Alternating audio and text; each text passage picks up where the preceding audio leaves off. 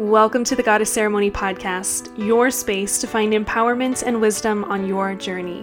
We talk about it all sacred women's wisdom, empowered entrepreneurship, and everything you never learned about your body in one inspiring space. I'm your host, Cassandra Wilder. Let's dive in. Welcome back, beautiful friends, to the Goddess Ceremony podcast. So grateful you're here, and there's so much to share this week. Change is in the air over here. I'm just now emerging from my menstrual time, which is why we're having this conversation today. And there's so much change all around me right now, and I am learning how to integrate it. Honestly, and tell me if you resonate with this, change is a funny thing for me. I can get attached to really silly little sentimental things like a house or a car or a small thing. And even when I know I'm making a big change that's good, or even when I know I'm up leveling in a way, I can still find myself feeling sadness because it's just change and it's different. Does that make sense? Hopefully, some of you resonate with what I'm saying here, in that sometimes it's just a process of trusting and allowing the old to shift into the new. And I know there's a great lesson for me, especially here in embracing that ebb and flow and that, that new life.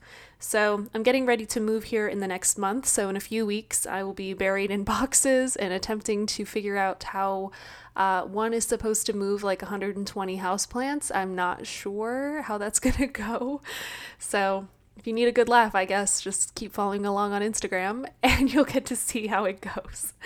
Um, but also going uh, upgrading my car here very soon, and my partner's son will be living with us part time. So we'll just be integrating a lot of new things and and trusting this ebb and flow. So, because change is such a powerful teacher in our lives, I was feeling into this a lot with my menstrual time. And I'm often asked what my specific routine around my period and my cycle in general really looks like. And I don't think I've ever shared that at all in a public space or online in any fashion. So this is the first time here on the podcast where I'll be sharing what my routine looks like. Of course, as the menstruation queen, right? my cycle is very special to me. And so I carve out as much space as I can to honor it, to care for myself, to be really, really gentle. As I share my routine here, I encourage you to avoid any comparison and instead approach this with an openness to maybe take some ideas from it and, you know, keep doing what resonates and leave the things that don't necessarily connect with you. Whether you take a, an entire week off with your period, which, like, right, that's the goal, the dream. I don't do that, not yet, but someday maybe. Or maybe for you, it's a huge accomplishment to just take 30 minutes to yourself during your period. That is enough. You are doing enough. You are enough. And I think this podcast will just encourage you to make sure that's a priority every single month because you deserve that. And maybe this will give you some extra ideas. So, I'm going to share what my routine looks like, the most important things to me, and one thing that I don't do on my cycle that's been a new addition and wow, so nourishing. So, the first thing that I do with my menstrual time every single month is I focus on slowing down. I really, really focus on doing less. And this is in many, many different facets. So, for, for uh, exercise, for example, I may do a gentle walk or some gentle yoga in the morning, but nothing is intense, nothing is rigorous. I'm very, very mindful of how I feel on those first few days of my cycle. I'm typically doing less social activities and really focusing on just less doing and more being.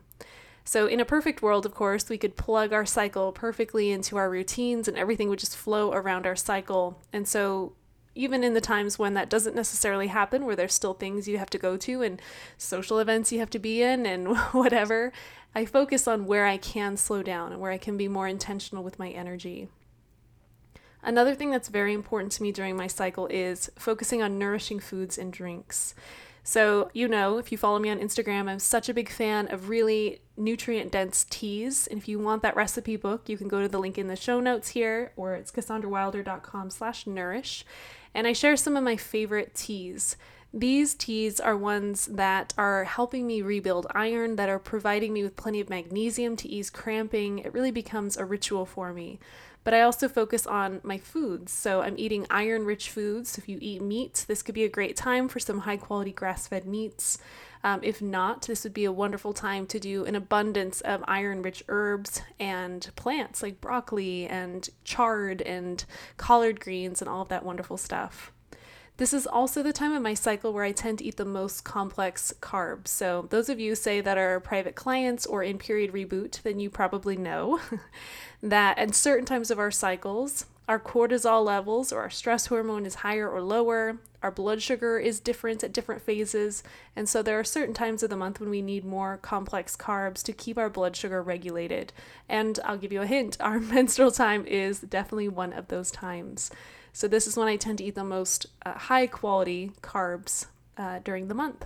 During my menstrual time, I focus on my morning routine. My morning routine every single day is typically the same it is waking up, it is doing some stretching or some yoga. Some days it's more dynamic, some days it's like six poses and that's it. And then I meditate. And when I meditate, I'm thinking about what I'm grateful for typically. So it's very, very simple, but I find that is enough for me to feel really good. And I don't get on my phone until after that routine is complete. During my menstrual time, I add in an evening routine as well. So that might be journaling, that might be a long bath. I just took my first bath in like three months. Here, finally, it's been like 100 degrees every single day, so a bath has sounded terrible, honestly. Um, but it was finally slightly cooler. It was like 90 degrees a couple days ago, and it felt really good to take uh, a nourishing, warm ish bath with Epsom salts and all those wonderful things. So I focus on those little routines that help me again slow down. Here's a newer addition. One thing that I've been letting go of is I've been taking a break from social media for the first couple days of my menstrual cycle. So every single week, if you didn't know, if you haven't listened to like my old podcast from like a year and a half ago, every week I take a social media free day just because for me, social media uh, generally equals work. I'm answering DMs and comments and it's less of a place to just receive and it's largely a place where I feel like I'm in work mode. And so for me to take one day a week without any Instagram, without any Facebook is super essential for me.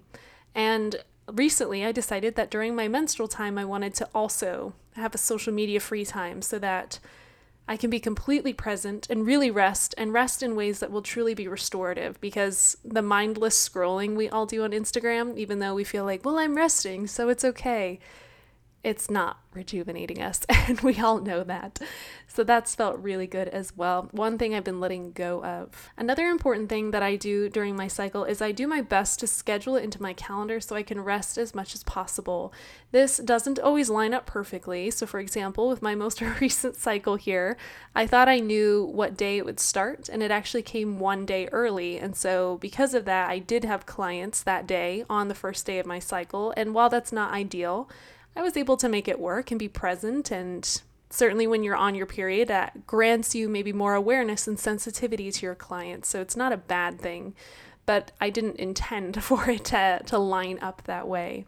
So typically, I do look at my period tracking app and I plug that into my Google Calendar so that I don't schedule any clients during my actual two or three days of my actual menstrual cycle and instead will focus on more back end things. Lastly, during my menstrual cycle, I find that I'm the most introverted but also introspective. And so I like to notice what comes up and what's maybe a pattern that's showing up in my life and compassionately try to understand it. So sitting with it a lot and simply being aware of where my mind is naturally going. This is so I think easy for a lot of us when we're on our cycle. We tend to be more in the in the depths of our being, especially if we're say taking a break from social media and slowing down more. It really does create this perfect container or environment to be very reflective, to really look within and to be kind and loving to ourselves. So those are the big things that I do with my cycle and they really do make such a difference whenever I have a client say, this is a random tangent, but really important, whenever I have a client that is struggling, say, with very long, heavy periods, or just is bogged down by their cycle, or their PMS is raging, I think the most valuable question to ask those women is Are you slowing down? Where have you cared for yourself recently, and are you resting? And typically, those are the women that pause for a moment and say, You know, actually, no. It's so similar to when a woman, say, has a, a child, she gives birth, and if she's still bleeding heavily a month, two months later, generally a good midwife or a good doctor, their first question again will be, Well, are you actually resting? Because if you're not, we're going to put you on bed rest and that will make the bleeding stop. But if we're pushing ourselves and doing too much and trying to cook for our whole family and do all these things without any support, typically the body responds in that state of stress with the heavy bleeding, the pain, all of that. So, isn't that powerful? So we can really focus in on the supplements, we can really focus in on a lot of the physical stuff, but it's just as important to rest. It's just as important to be mindful. It's just as important to prioritize what you need in that moment. How beautiful is that? I would love for you, whenever you're practicing your routine around your menstrual time or any phase of the month, to tag me on Instagram. I love looking at what you're doing and liking and commenting and interacting. So I love seeing all of you in the community and what you're up to in honoring your cycle. So I look forward to your tags or or comments that tag me. And if you're not following me on Instagram at Menstruation Queen, you'll want to because later this week I'm going to announce a free period healing bundle. So I get feedback all the time that people want to heal their period, but they have no idea where to start. Maybe they've been told they need to take these supplements. Maybe they heard this one exercise routine's really good. Maybe they're just wondering what in the world is going on. So I've made this beautiful bundle that's going to be available on Instagram to help you get started so that you can figure out what's going on with your cycle and also know where to begin to resolve it. So again, I'm on Instagram at menstruation queen. One other fun thing I'm doing for the month of September I'm going to do one entry for every person that screenshots that they're listening to the podcast, posts it on their Instagram stories, and tags me. So at the end of the month, I'm going to go through, and every single person that did that is going to be entered to win a free vaginal steam kit. So I'm going to mail one lucky winner a free kit full of beautiful organic herbs so that you can nourish your reproductive health just because I appreciate all of you. You can do it as many times as you want, so if you're obsessed with the podcast and binge listening, then just just keep on tagging me. um, or you can do just once. At the end of September though, I will announce the winner. So to enter, simply tag me in your story when you screenshot this podcast and maybe add a little something about what you enjoyed about it, what you learned from it whatever you would like. So, I can't wait to hear what your routine looks like around your menstrual cycle. Send me a message on Instagram, tag me in your routines if you post a picture. And otherwise, my friends, I will talk to you next week. Thank you for joining us, beautiful friend. Please share the love with a five star review, text the episode to a friend, and connect with me on Instagram at Goddess Ceremony. Until next time.